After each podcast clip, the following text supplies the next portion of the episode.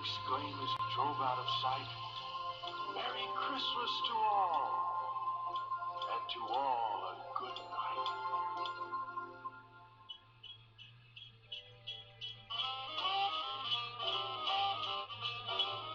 Ho, ho, ho, and no.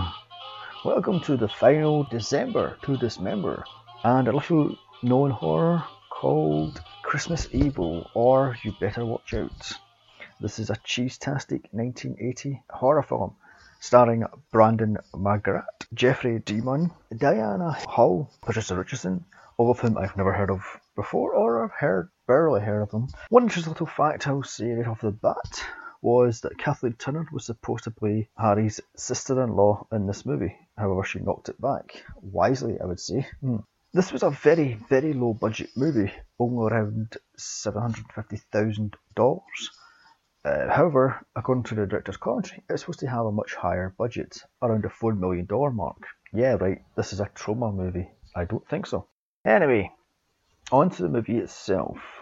This was the first Killer Santa movie, long before Silent Night, Deadly Night, and Silent Night, Bloody Night, but not before All Through the House, which was a 1974 episode of Tales from the Crypt, starring the one and only Joan Collins. This movie was supposed to be called You Better Watch Out, but was changed to Christmas Evil unbeknownst to the writer-director Lewis Jackson.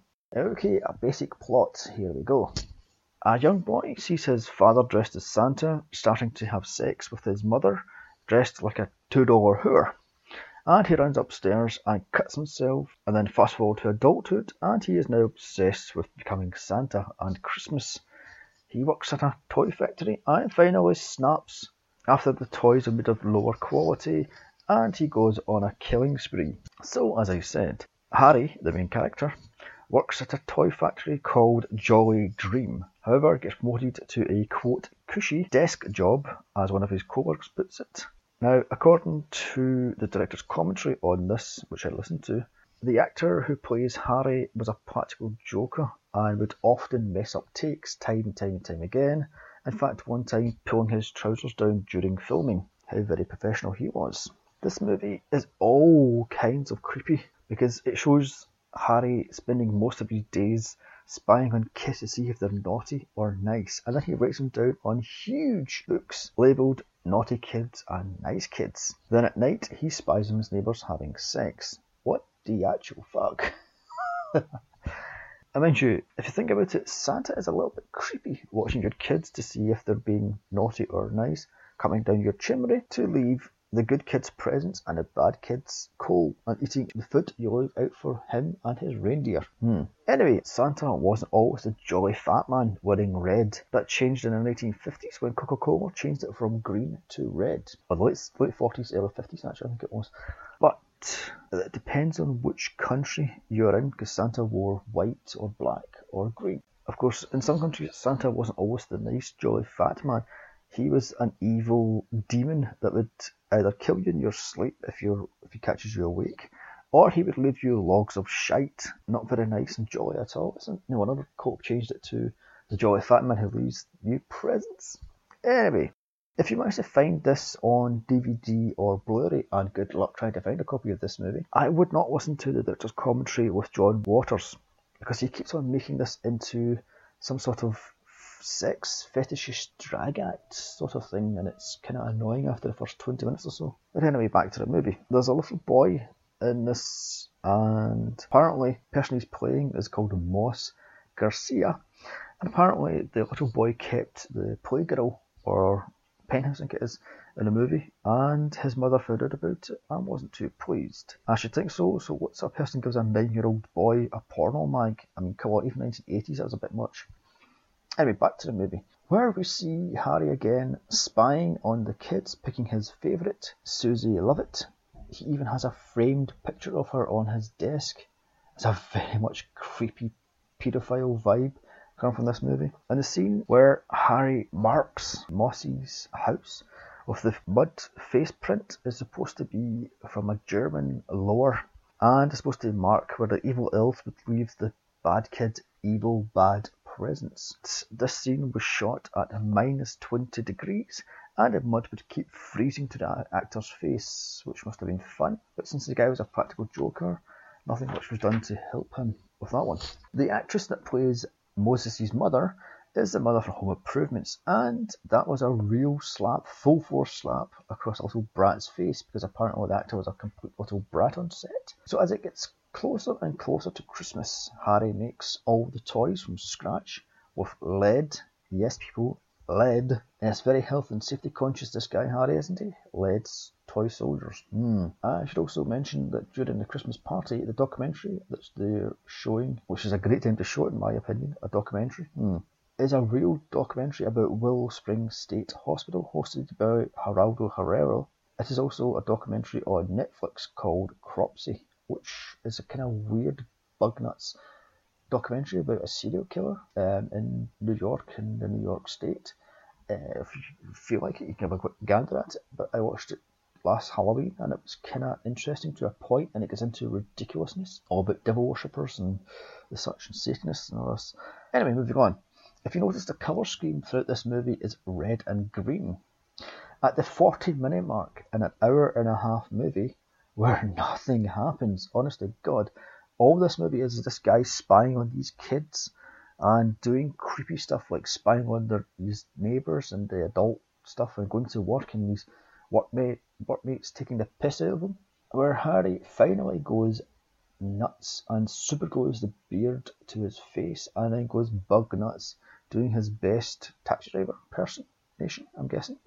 and finally, it's Christmas Eve and things kick off with a bang. This movie took 10 years to write and 5 years to get made. It all came from one stoned night's idea of a killer Santa holding a flick knife. It's a very 70s. There was supposed to be three Santa suits used during filming. One perfectly pristine red suit, one slightly dirty, and one absolutely ruined, blood-stained suit. However, according to the director's commentary, all but, but one were stolen from the set by one of the little kid actors. I should also mention that the, the actor that plays Harry in this movie has a problem with this the morals of this movie and the fact it kicked off the whole killer Santa trend.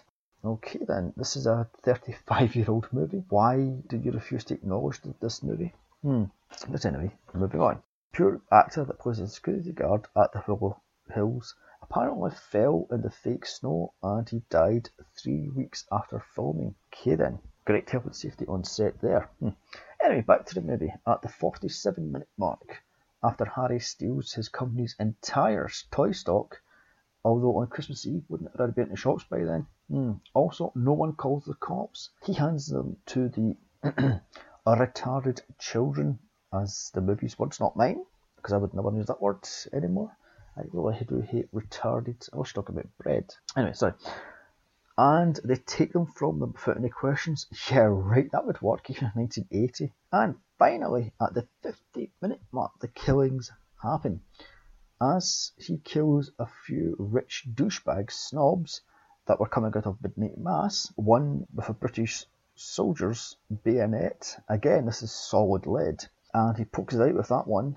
The other one by scalping him with a tomahawk, and he kills one of the girlfriends by caving in her head. Then he drives off, and no one tries to stop this thing. And this is the, the thing, the, the one scene that almost got it banned by the MPAA because it showed Santa killing people. Hmm. Yeah, then. As I said in another podcast, the MPAA would have a field day with the amount of killer Santa that are movies out today, such as Krampus and A Christmas Horror Story, Santa's Slay, Silent Night, Deadly Night, and etc. etc. Okay, so after driving around all night in his highly distinctive van, which has a sleigh painted on the side of it, he goes to a neighbourhood watch Christmas party at what, 2, 3 in the morning, with children running around.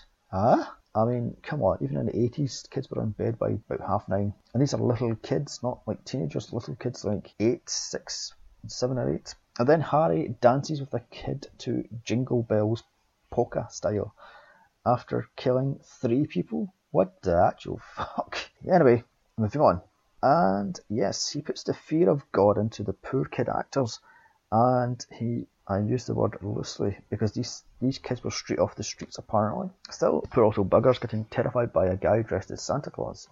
So after the Christmas party at night, he hunts down his co-worker that tricks him into doing a shift for him earlier in the movie and kills him in his sleep because he openly mocks him behind his back and calls him a schmuck. This is where the quote unquote comedy of the movie kicks in, where Harry tries in vain to get down a chimney and then gets stuck and proceeds to force himself out of it and then breaks in through the basement.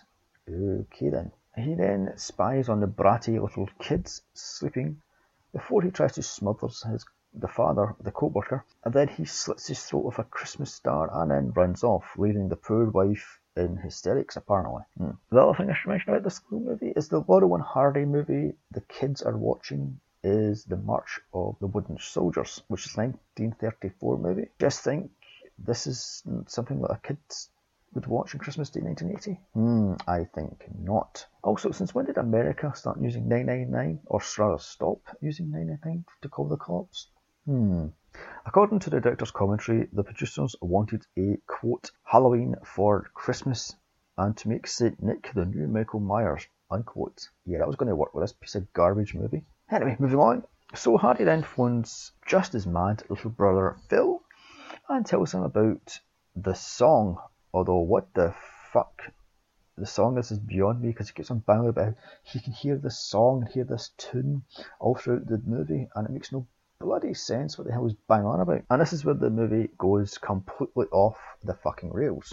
After bumping into a group of kids in an alley, handing out his presents, the last presents in his sack. This is supposed to be about 10 o'clock, 11 o'clock at night, mind, on Christmas Day. The kids' parents attack him and then chase him with pitchforks and torches, Frankenstein style. I shit you not. Oh, and one thing, what is it with the 80s and flick knives? Answers my postcard, please. So this brings me to the end.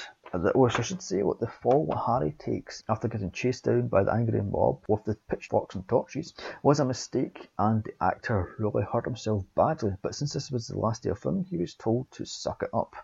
Guess that's what you get for being a dick on set then. So after running for his life, he goes back to his little brother's house where the two of them fight and Phil goes nuts on him and throttles Harry almost to death. So I guess insanity runs in his family then. Mm. So when Harry comes to, he drives off into the night and I kid you not, his van takes flight and flies off to the moon. I shit you not. That is the most ridiculous ending I've ever seen to a movie ever. So that was the Cheese-tastic 1980 Christmas Evil. I'll give this boring, dull, bug nuts, crazy film a 2 out of 10. And that wraps up December to Dismember. However, next week's podcast will be my roundup of the year so far, or rather, the roundup of the year. The good, the bad, and the ugly.